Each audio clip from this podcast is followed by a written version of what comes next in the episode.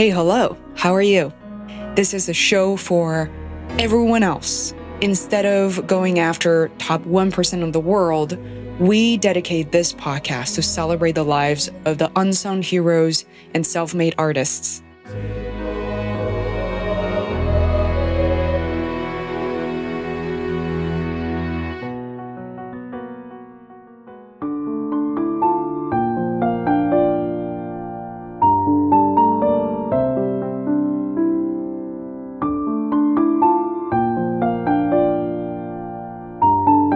On as an entrepreneur, I think we undervalue our services all the time. What we quote in terms of our fee is much lower than we can possibly quote. So I wrestled with that in the beginning. And, and I think a lot of entrepreneurs do. You know, what to charge, you know, what's the value of my work, of my art. And I decided I would just play with it.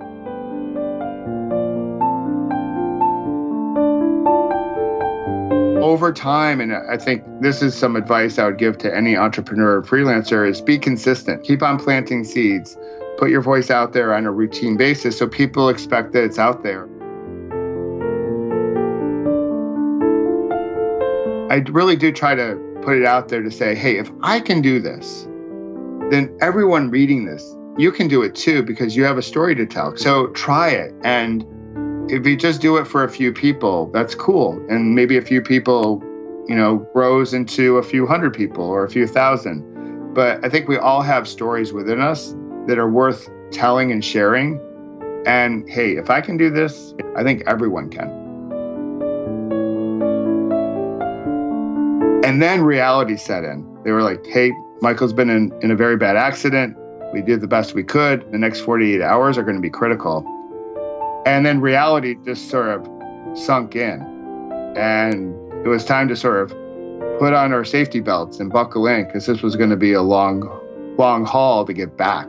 And it was going to be the biggest test of our marriage, right? So you take your vows, you know, in sickness and in health.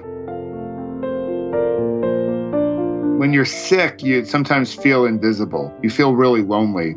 When everyone left the hospital, I just felt really isolated and alone.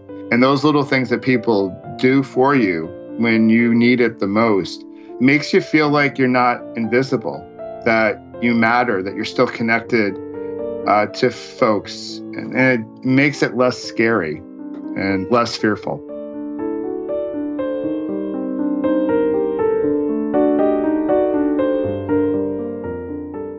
Guys, it's your host Fei Wu, and welcome to a brand new episode of the Feisworld podcast. Today, I am joined by Michael O'Brien, who helps successful sales and marketing executives become the best version of themselves.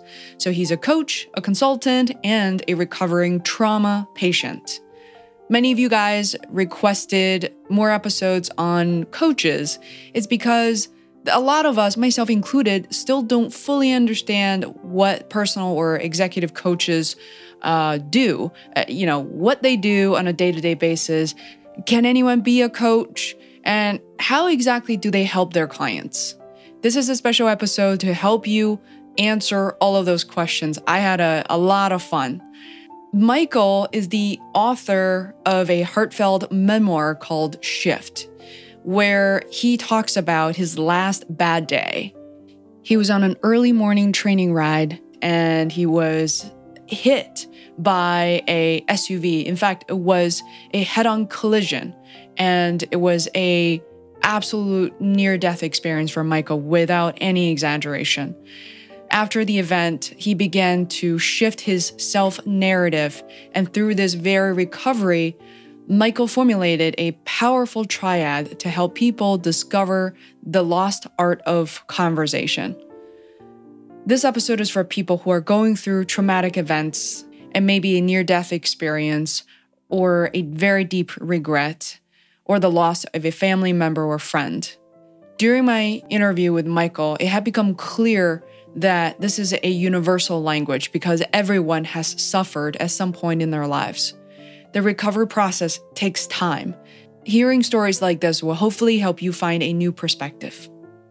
Michael is naturally a humorous and a very lighthearted person. We didn't just talk about his last bad day. In fact, I was very eager to learn more about how he moves through his world today, which are all of his good days.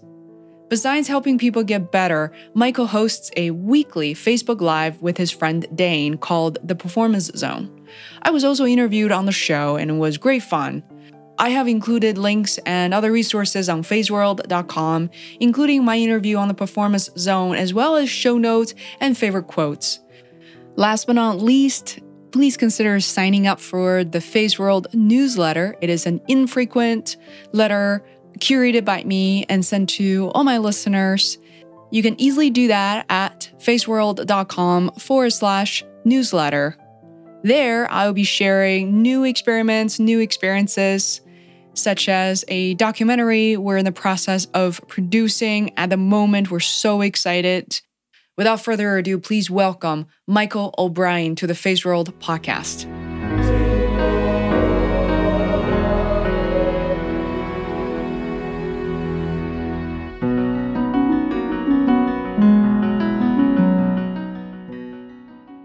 You know, as soon as I stepped into the entrepreneurial world. And for me, it's more freelancing, to be honest. I, you know, there are a lot of topics I want to introduce uh, my listeners to when it comes to your background, your transitions, or should we call shifts in the past, you know, really 15 years at this point, or 16 years, right, since the accident. Um, but before we talk about the accident, I want to hear a little more. I want to l- learn more about your business in your own words. You know, what is your revenue model? Um, what do you do for your clients? Yeah. Um, so Peloton primarily is executive coaching. So that's the sort of the top of the pyramid. And I also do workshops for many of the executives I coach. And then sometimes I'll do some speaking engagements too that are more motivational and inspirational. But most of my business right now is good old fashioned one on one executive coaching. Folks that are normally like a, at a director level, mainly on the commercial side, so sales and marketing and higher. So director to uh, CEO. Um, and so that's become sort of my sweet spot. And just by, I guess, chance or the universe or what have you, most of my clients, or at least a majority of my clients, are female leaders. So I find that there's a great connection there. And and that's not surprising. So if you ask my wife, she's like, Well, I'm not surprised by that because throughout my whole career, I've been an advocate for female leadership, and the best teams I had always had diversity that went well beyond just gender, but my best teams had a balance there. And I'm a key volunteer and a, a, actually a and know, corporate sponsor of the Healthcare Business Women's Association. So that's a advocacy organization within healthcare that really sort of focuses in on women and gender parity.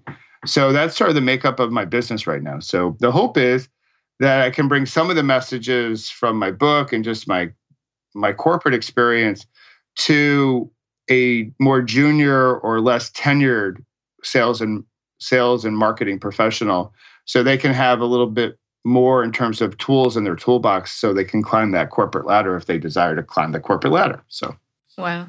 Could you give me a sense of, or if I'm sure you remember some of the details from 2014 when you first started the coaching business, how did you gain or attract your initial clients?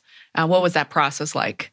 Well, yeah, so that was pretty cool. So I went through a real big flip on that. Some of my early clients were actually former direct reports of mine.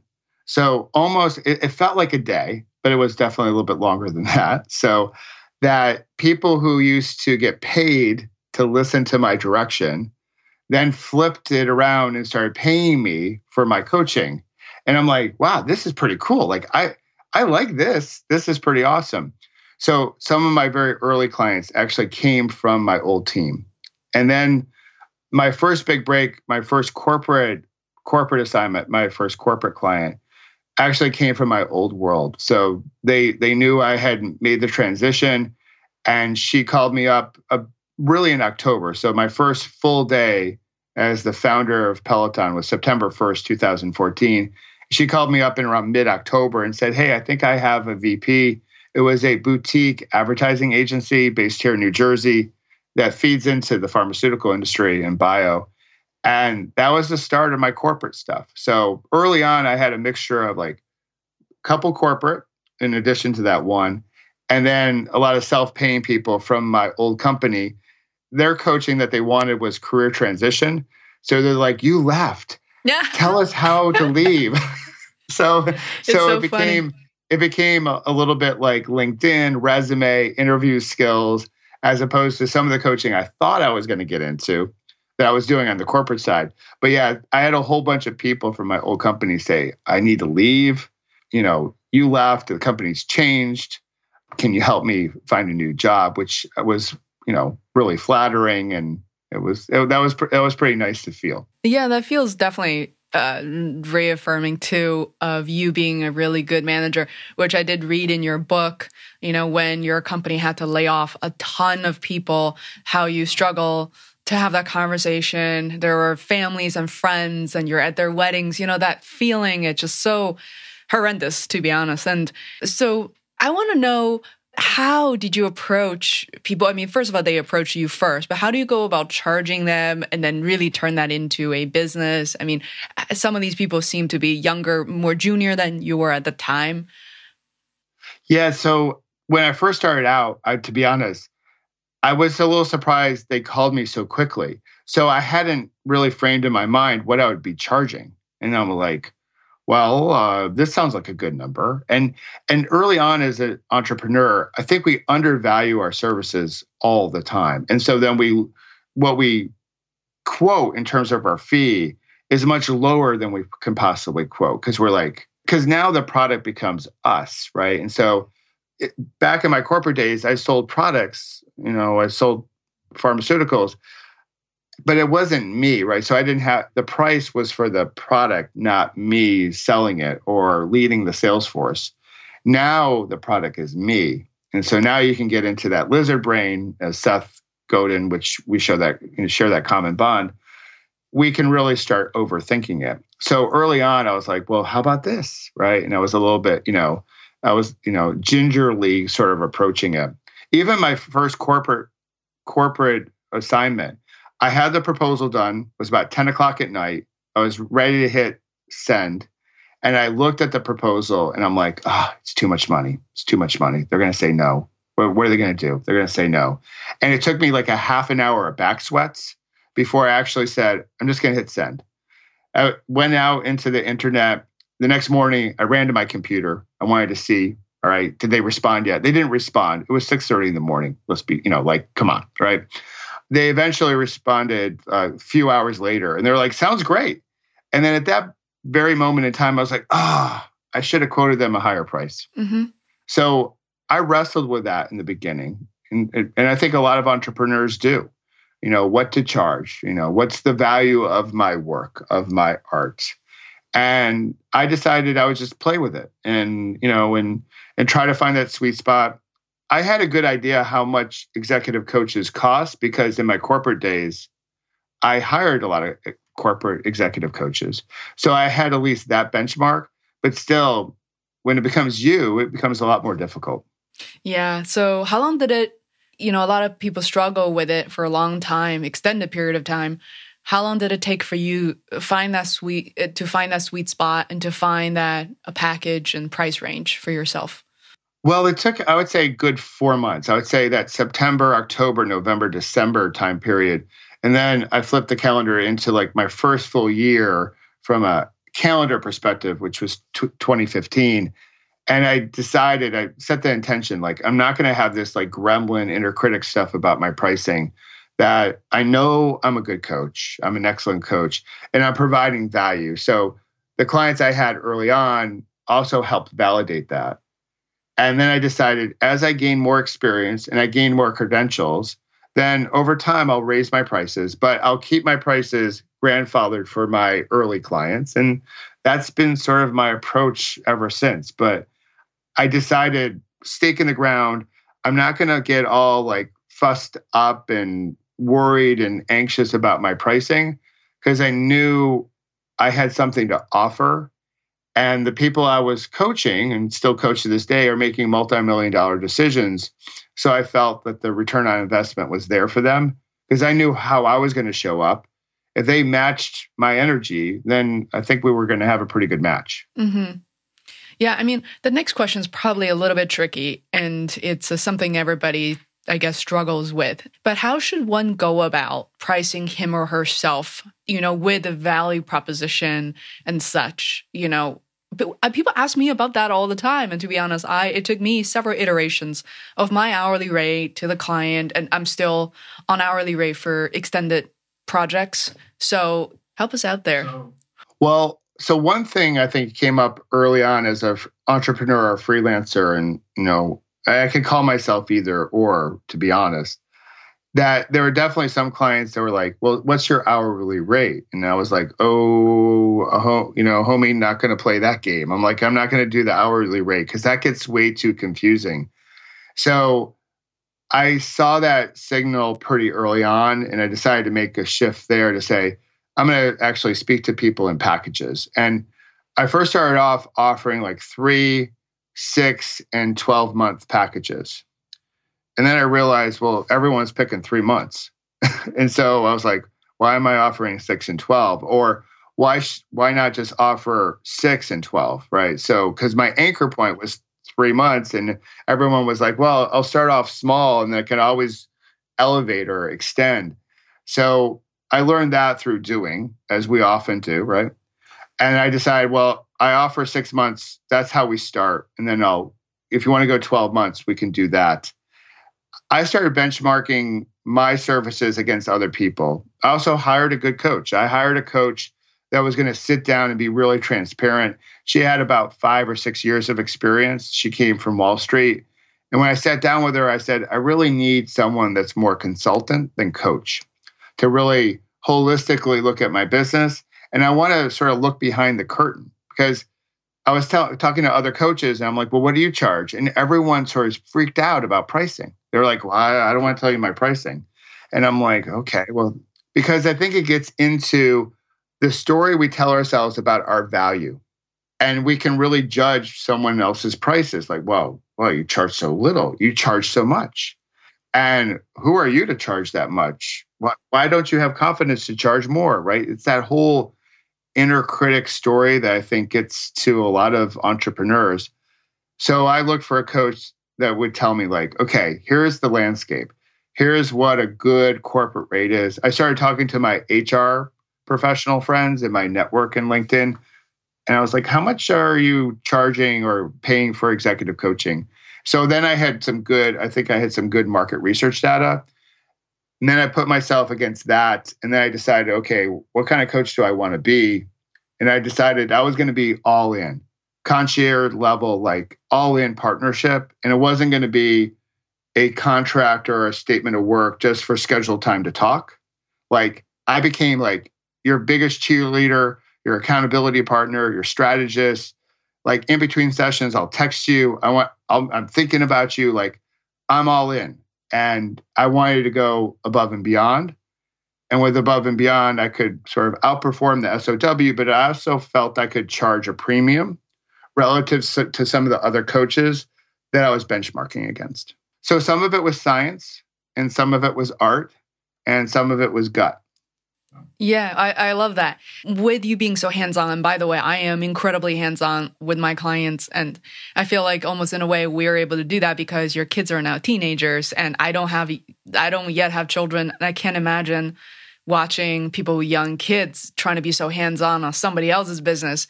But may I ask, well, since you're so hands on, you know, people texting you or calling you over the weekend and nights and weekends, that means you probably could only take on fewer clients, right? So you you do need a higher price tag for that. Yeah. So one of the exercises I did with the coach I hired as we started my first full year was hey, there's 168 hours in the week what kind of income do you want to make revenue wise for your company? And let's sort of reverse engineer it. Like, how many hours are you going to work? And then you start doing the math, right? So then you're like, well, if you want to make that type of revenue for your company, because you know it's not about the money, it's about what the money provides you, right? you know, safety, security, providing for family, family, all that jazz. That yes, you have to get really honest with the math. If you're going to go all in as a coach, it's just not that time, that one hour I spend with the client. Like I'm doing prep beforehand, I'm doing prep after. I'm thinking about them and looking for articles and other resources. So all that counts. Plus, you know, you want to sleep and you might want to get a workout in and you want to eat. Yeah. So yeah, I, I tend to take on fewer clients maybe than maybe some other coaches, but I can go much deeper. And people know like if they text me, uh, they have something on their mind, they're gonna re- get they'll they'll get a response back pretty quickly from me. And then I'll be able to find some time if they need to get on the phone for like a laser session, like, hey, something just popped up. I'm about to go into a meeting. If I have the time, I'm like, okay, give me a buzz. Let's brainstorm it. Like we can, you know, dampen down the emotion, get some focus, get connected to our with our breath, you know, make sure that we have the right intentions showing up. So that's the type of coach I wanted to be. Some some would argue that I might be like too hands on, like you gotta like even let go even more. But I, I sort of like it, and I think my clients like it too. Mm. Yeah, I, I think we need to give ourselves a break to to really appreciate what suits us because there. I think every coach is a different style, and freelancer will work very differently.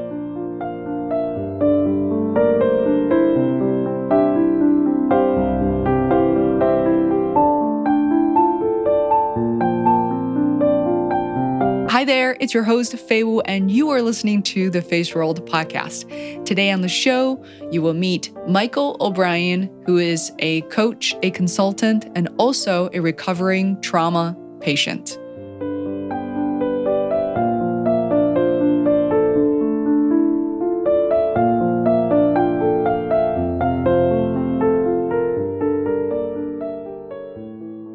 Definitely i remember just in my past two years the first year i was so proud of myself being able to go swimming this and that. And uh, to be honest i didn't even have a revenue goal for myself. I just want to see if i can make it work and i did.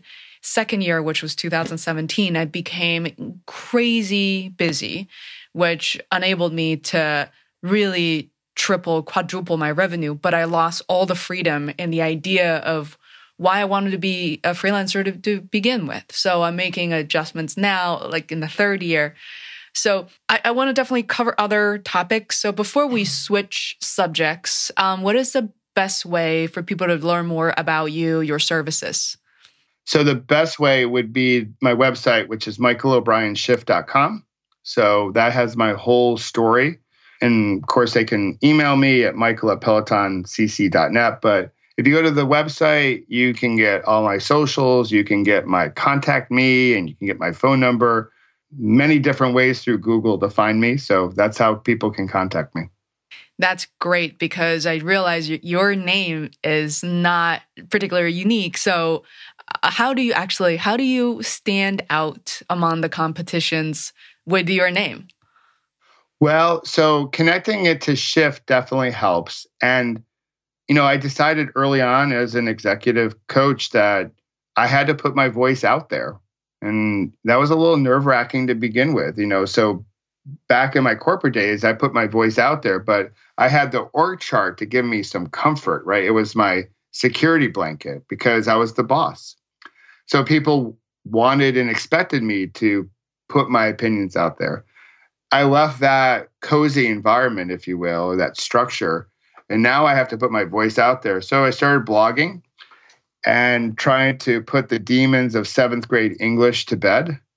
And over time, and I think this is some advice I would give to any entrepreneur or freelancer is be consistent. Like keep on planting seeds, put your voice out there on a routine basis so people expect that it's out there. And then I think over time, that certainly helped with like um, search engine optimization you know, in connecting it back to my company, Peloton Coaching, and through LinkedIn.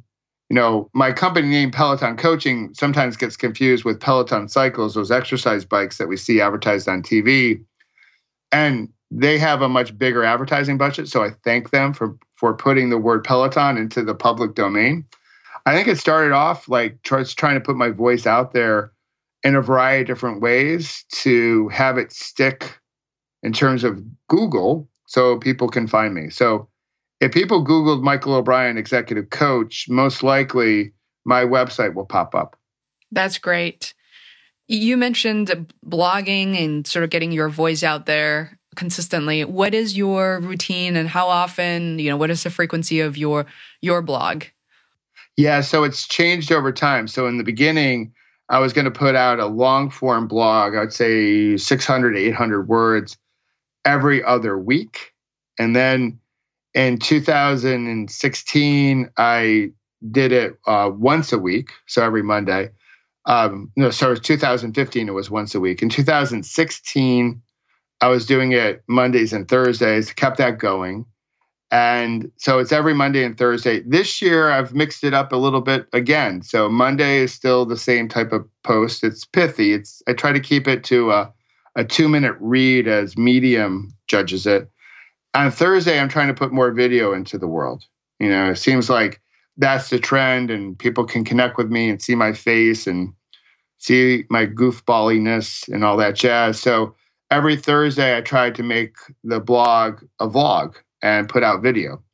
So I have one that I'll post tomorrow. So I call them my uh, shift tips because I do believe like little shifts, like little micro steps, can actually, as cliche as this sounds, lead to our micro uh, macro leaps. Um, so I try to do a little thing twice a week, every week. And last year I put out 102 posts. I took Christmas and Thanksgiving off. Wow. So one post every three days. Yes. Yeah. So there are definitely some days where it's like, it's Monday again. It's like, it's Thursday again. Uh, so, but what I do at the beginning of the year is I brainstorm all these different topics. I have, you know, standard topics that I'd like to write about that are all categorized on my website. And I definitely took a page from Seth. You know, Seth puts out his blog every day. I don't know how he does it. I'm totally amazed by it. And I was like, well, I'm going to try to do that and really force myself into that practice. And and now it's no longer forced. I actually love to do it. Some are really great. Some are less than great. Mm-hmm, mm-hmm. Uh, but I figure I'm going to put everything out there, almost too as a role model to say not every piece of art that you produce is the Mona Lisa. It's you know, it's not you know, it's not loved by everyone, but that's the whole part of art and putting out your voice that sometimes you really hit the target and sometimes you don't. And you know what? The next post I can do a little bit better. I love that idea. I feel I mentioned this several times on this podcast that by the time I was almost 30 years old, I realized how much I, I have forgotten how much I enjoyed writing and reading for my you know whole life. And at that point, nearly 10 years into my career, the only thing I've ever written uh, was email. And that was really sad. so, just not even the content, the structure, the grammar, and the content of it, and the purpose of emails, and you know, so snarky, snippy people get at just even reading emails. And that becomes our own our entire existence was going to work and be faced with 300 emails. Yeah, I would. Yeah, that, so I would get you know not 300, but definitely like 150 to 200. And some days I would just lose count. But that was my writing. Like you know, that's uh, almost like they should teach this in like again seventh grade English, just how to write an email because that's what or now a text. But I really wanted to like stretch myself. Like when I entered this new phase of my life, and for me, the the most fun with it is actually the storytelling and like the little connection. So what I try to do with mine is tell personal stories, like like real stuff that's happened, and try to be clever. Now my readers will debate how clever I am, but start with a little story in the beginning, and you know the reader is trying to figure out, well, where's Michael going to go with this? And then I get to the the heart of the lesson, the leadership lesson. And then at the end, I try to tie it back into the little clever way I opened it. So that's my creative fun side of it. In some blog posts, it's easy to do that. In others, it's like not so much. But I try to have fun with it. And I I really do try to put it out there to say, hey, if I can do this, then everyone reading this, you can do it too because you have a story to tell. Because I do believe everyone has a story to tell. So try it. And if you just do it for a few people, that's cool. And maybe a few people you know, grows into a few hundred people or a few thousand. But I think we all have stories within us that are worth telling and sharing. And that's one of the reasons why I write it is like, hey, if I can do this, guys and gals, I think everyone can. Mm. That is really true. And that's sort of the missing ingredients in a way that's counterintuitive because, yes, on one hand, you do hear that a lot of blogs don't get a ton of traffic. And to be quite honest, Feisworld Podcast, since its launch three and a half years ago, we're certainly not surfacing anywhere near top 50 or no, this is no household name whatsoever. And I look at my own traffic. I think there's a lot of improvements that, you know, I would love to increase uh, my own web traffic. But at the same time, it's just astonishing how many people know about the podcast, including my college advisor, who I saw for the first time in 10 years at the swimming pool I go to. And she ran up oh, wow. to me and tell me details specifics from you know two episodes and same thing i um i practiced taekwondo um in peabody massachusetts i know you sort of know the area it's a north shore area and i saw this very quiet you know, he's a parent, very quiet, kind of nervous. The kids running around. I, I try to introduce myself. Welcome to the school. He was just a yellow belt, and he looked at uh, looked at me and said, "Oh, you're Fei. Oh, you have a podcast, right?" And I was thinking, this is the most wow, that's so cool, random thing. And I have these, um, you know, also grandparents in their early 70s at the school who barely knew how to operate Facebook have listened to my podcast and tell me which episodes they love the most. In this case, was Chris Voss, who's the FBI agent, and why he liked it. It was just the the personal connection, and I know for a fact that perhaps a lot of my some of my colleagues were super supportive, and I know I know they listen to it religiously. But they're also, I'm sure, because I come from the marketing and advertising world, people were laughing their butt off, thinking what a stupid idea. Nobody's going to be interested in what you have to say, right? So, so I almost bought into that. Just thinking maybe, yeah, you know, is it really worth it? But it, it's incredible. Um, you and I both know this, so I would love to just emphasize yeah, that message. No, well, that's what I love about your podcast phase. Like, it's like it was the courage to do it in the first place, and you make it about like the untold stories out there that there's so many. But I just I love I love how the art, like for your podcast, my blog, it's messy, right? It's not perfect and it's it's not top of the charts. And I think you and I share a philosophy like if we reach just one person with each blog post or each episode, then that's one person that we've reached. And that might make a small shift in their life. And and I don't hear back from everybody that opens my blog, but I do hear back, you know, each week from some people. Now, some people unsubscribe too, right? Which is totally cool. Like if they don't like it, it's not for them, right? And that's totally cool. And but if I can reach some people and they're like, "Hey, you gave me something to think about," because if people get done with your podcast and if people get done with my blog and they just spend a minute or two just thinking about, "Hey, how did that touch me? How do I want to look at the world a little bit differently? How do I want to set my intentions today?" Then boom, we're in business and the blog worked. So, yeah, yeah. absolutely.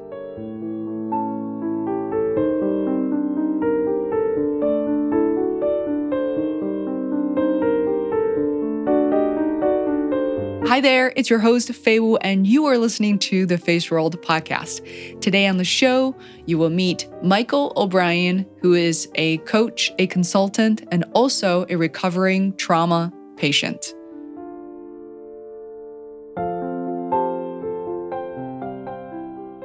So uh, it took us a while to get to your book, you know, uh, and I I love the chapters about how your wife found out uh, with a seven month old daughter found out that day and have to travel for a, a very long distance to find you at the hospital and not be able to find you there because you didn't carry an ID. That was probably the worst day in her life, but I enjoy reading it so much because you're, I know you end up you're okay now. But i yes. just felt like the deepest desperation of like how do people function for one and how do you go about writing it? And it's just there's so much um, complexity in that storytelling. So i would love to open it up to you and for you to kind of share that story of you know sort of what happened uh, that day. Yeah so that uh, that day was obviously, mm, well, I call it my last bad day. So it's, uh, and some people say, well, wasn't it your like best day because it was the it was the catalyst for your big shift. And I'm like, well, yeah, I go, I, I can see how you would look at it that way, but when I was in the hospital, I decided I was going to call it my last bad day. so on that day, from multiple angles, because the book, you know, since you've read it, you know it's about different perspectives. Because I've interviewed different people to share their perspectives and sort of woven into the story, including my wife. So when I was there waiting for the medevac to come, I was really thinking that this isn't happening. I really thought like bad things happen to other people at that point in my life. You know, nothing had really tr- traumatic ever happened within our family. We didn't have any cancer diagnosis um, or other type of illness, and so I, I was the type of guy that's like, hey, my thoughts and prayers go out to you. I'll be there. But I just thought bad things happened to other people. So when I was waiting for the medevac after you know, the EMTs were remarkable and really saving my life after the SUV hit me. But as I thought through it, I was like, well, life's going to be different. I'm, i made a commitment that life is going to be different if I survive. And I knew that was in question. So off to the airport I went. The helicopter finally came, and I tried to talk them out of taking me in a helicopter because I was scared of flying and the whole thing like that. And and I knew I was very badly hurt and the question of living and dying was a real one. It wasn't a hyperbolic question. It was like I could just feel it. And the EMT said nothing, but I could just feel like whatever you do, Michael, do not fall asleep. You read that in the book. Like I was determined not to fall asleep because I was deathly worried that if I fell asleep, I would never wake up again. So I'm getting medevac to the hospital. At the same time, my company is trying to call my wife. And it took them like three phone calls to convince her to fly out because she was busy with Elle, three and a half years old, and Grady, seven months old. And she's like, I got a life going on here. Like, you know, and at the time, the severity of my injuries weren't known, or at least they did not tell her. So she heard, well, he, he may have broken a couple legs, well, because you only have a couple anyway. But and uh, she's like, well, that seems relatively minor. Can you fix them up and just ship them back home, right? Because I got things going on here. And they finally, finally, someone called from my company that got her attention, and she flew out. Well, the company was really great through this whole whole situation, and they flew her out first class. And in first class, you get a you get a cookie, right? You get some fresh cookies back in the day yeah, so she decided to wrap them up because by the time she got to the hospital, at least that's this is what she's thinking. Michael will be in recovery and he might like a nice cookie. And he get, you know, she got to the hospital, long story short, and I was still in the trauma center, right? Still in the operating room. And that's when she sort of took control. She was like, Hey, I want to talk to whoever whoever comes out of that room next to find out what the heck is happening with my husband. And then reality set in. They were like, hey, Michael's been in, in a very bad accident. We did the best we could. The next 48 hours are going to be critical.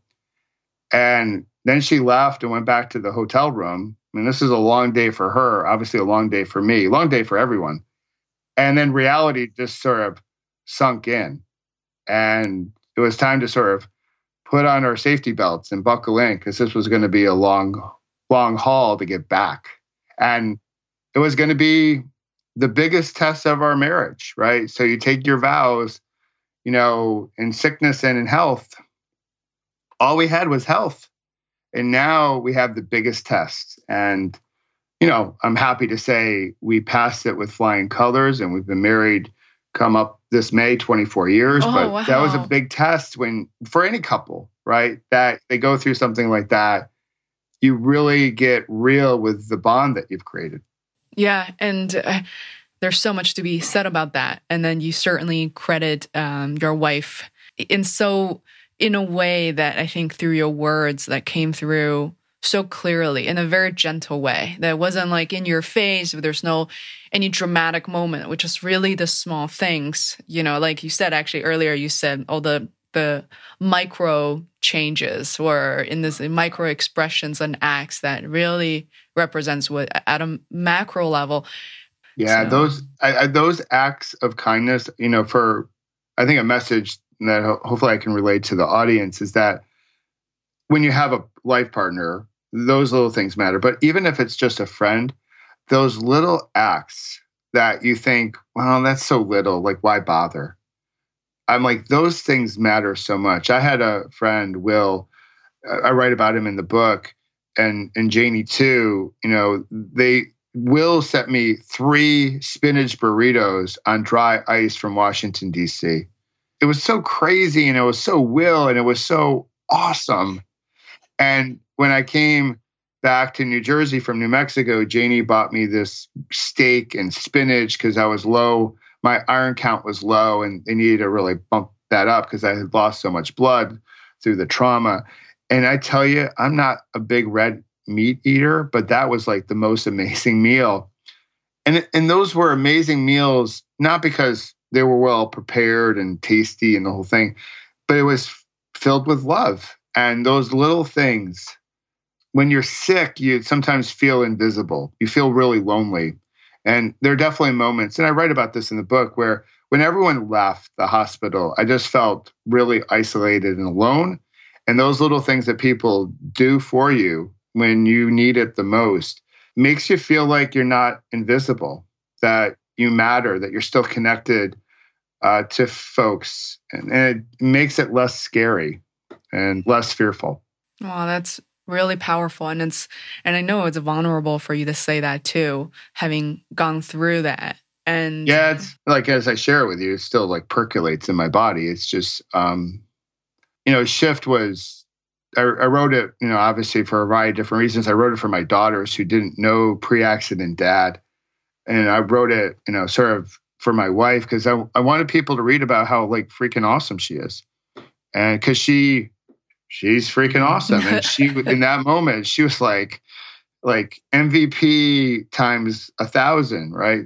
And I credit, you know, her a great deal for helping me get to this point, you know, and and also she was right there when I decided, hey, honey, I want to leave corporate America and start my own business and let go of the, you know, every other week paychecks that look pretty good and the benefits you get and like let's do this. And she was like okay i'm going to bet on you and and i'm going to bet on her. And i think that's what makes a good relationship. I think the accident as as really traumatic as it was really strengthened your relationship with your wife.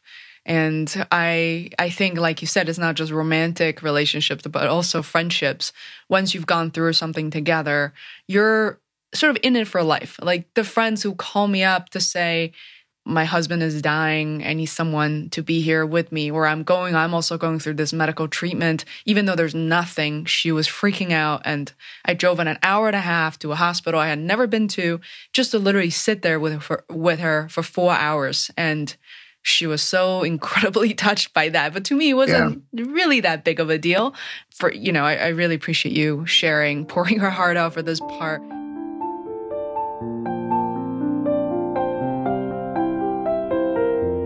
Hi there, it's your host, Fei Wu, and you are listening to the Feisworld podcast. Today on the show, you will meet Michael O'Brien, who is a coach, a consultant, and also a recovering trauma patient.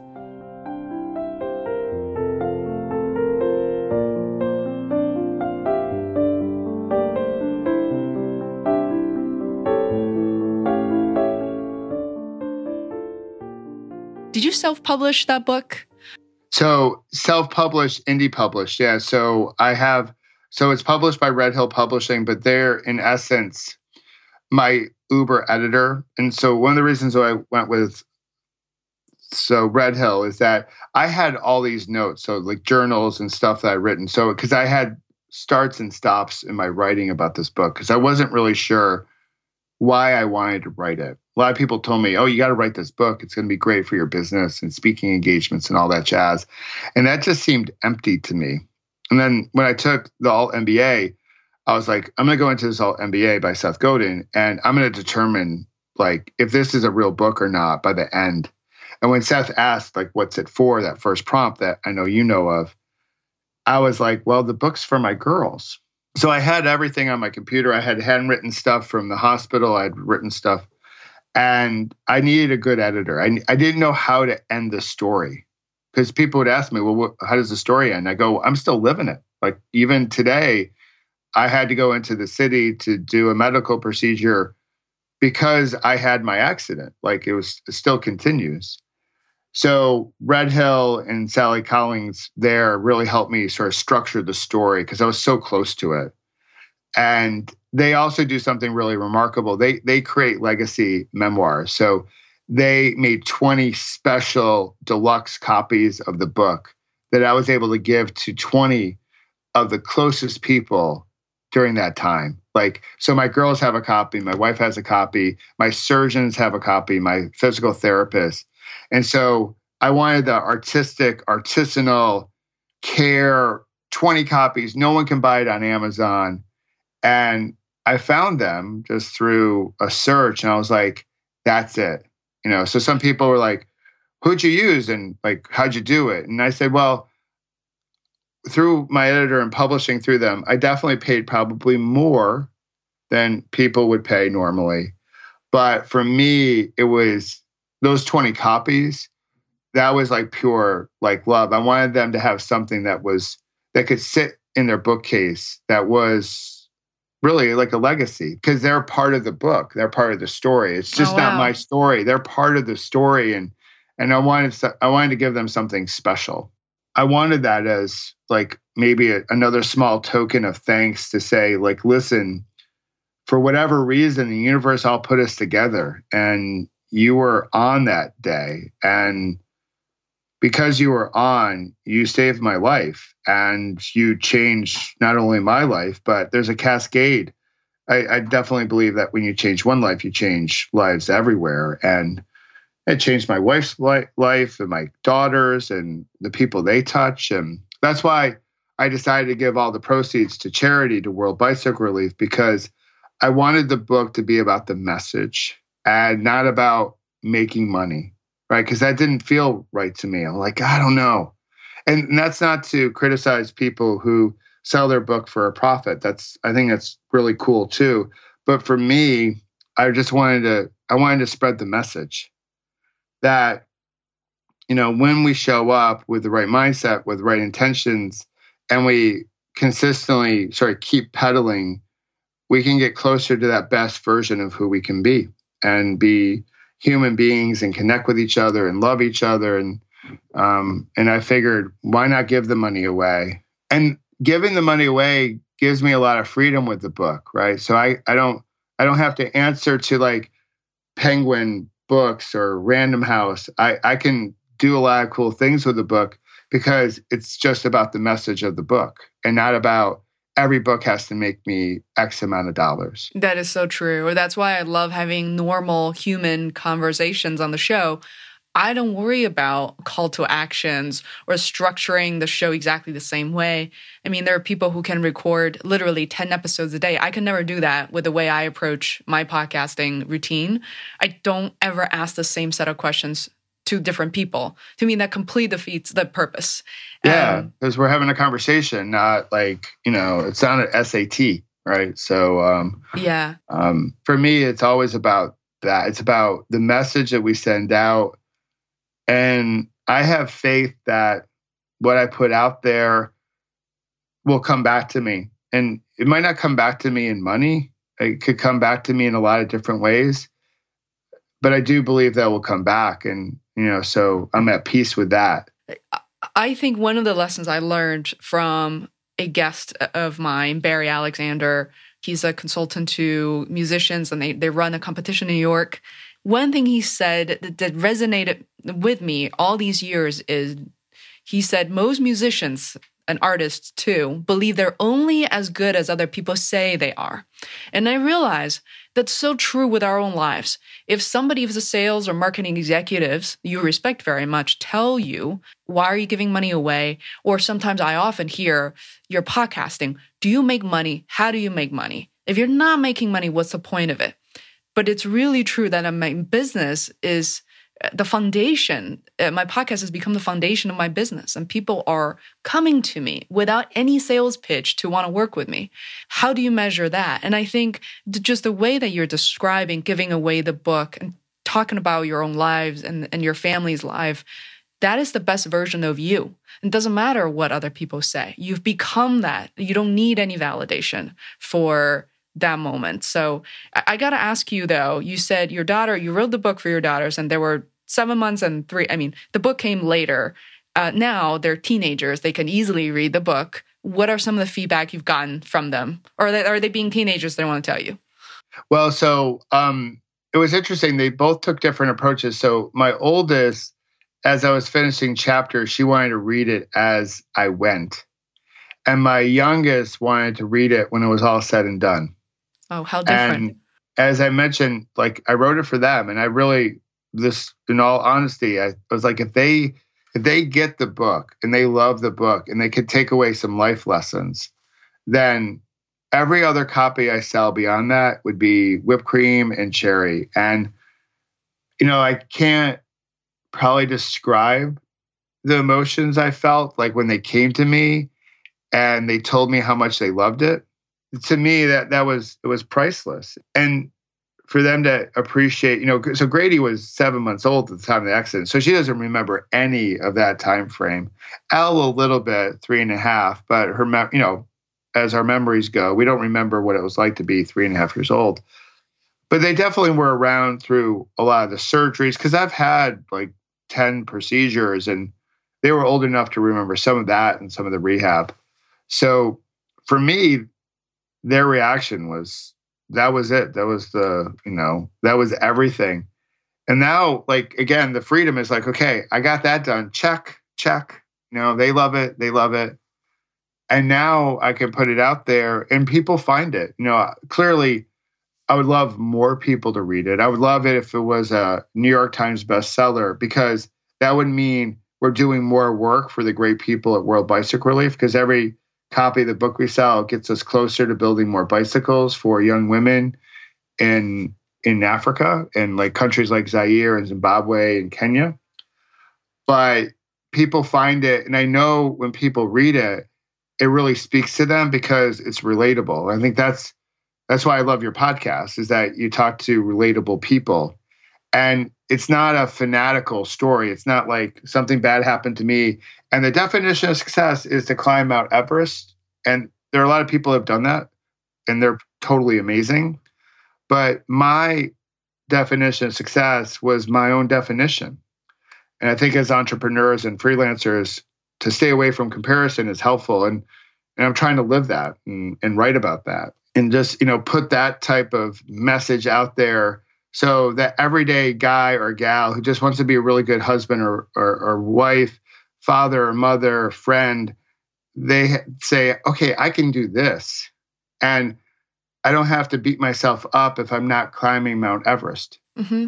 Yeah. And I think I think we need more of that in this world because we're so celebrity focused and we latch on to the icons that I think it's entertaining, but I'm not sure if it's really healthy over the long haul. Yeah, and it's not very helpful either. Uh, Mount Everest or so narrowly minded or a certain dollar amount that I think it's so easy to measure because you recognize that mountain where you recognize a celebrity or dollar amount is something that you can see on a calculator. It's easy. So thank you so much, Michael. Sorry for no taking problem. up. Yeah, talk to you very soon. All right, see ya. Bye.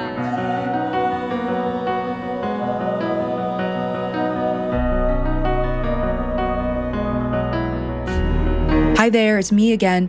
I want to thank you very much for listening to this episode, and I hope you were able to learn a few things. If you enjoyed what you heard, it would be hugely helpful if you could subscribe to the Feisworld podcast. It literally takes seconds. If you're on your mobile phone, just search for Feisworld Podcast in the podcast app on iPhone or an Android app such as Podcast Addict and click subscribe. All new episodes will be delivered to you automatically. Thanks so much for your support. Thank you.